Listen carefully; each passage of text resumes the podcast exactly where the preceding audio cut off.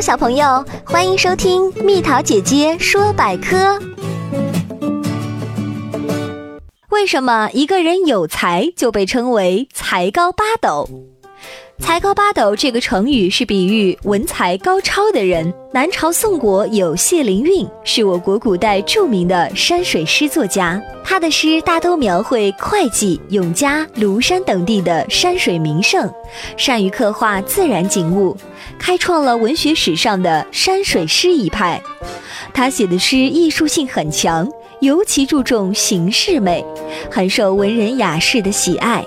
诗篇一传出来，人们就竞相抄录，流传很广。宋文帝很赏识他的文学才能，特地将他召回京都任职，并把他的诗作和书法称为二宝，常常要他边陪吃饭边写诗作文。一直自命不凡的谢灵运受到这种礼遇后，更加狂妄自大。有一次，他一边喝酒一边自夸道。魏晋以来，天下的文学之才共有一担，其中曹子建，也就是曹植，其中曹植独占八斗，我得一斗，天下其他的人共分一斗。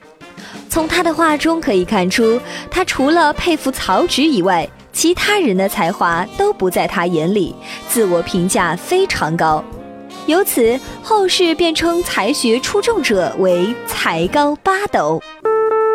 宝贝儿，如果你喜欢蜜桃姐姐，就收藏我吧，我会在每天晚上二十一点更新哦。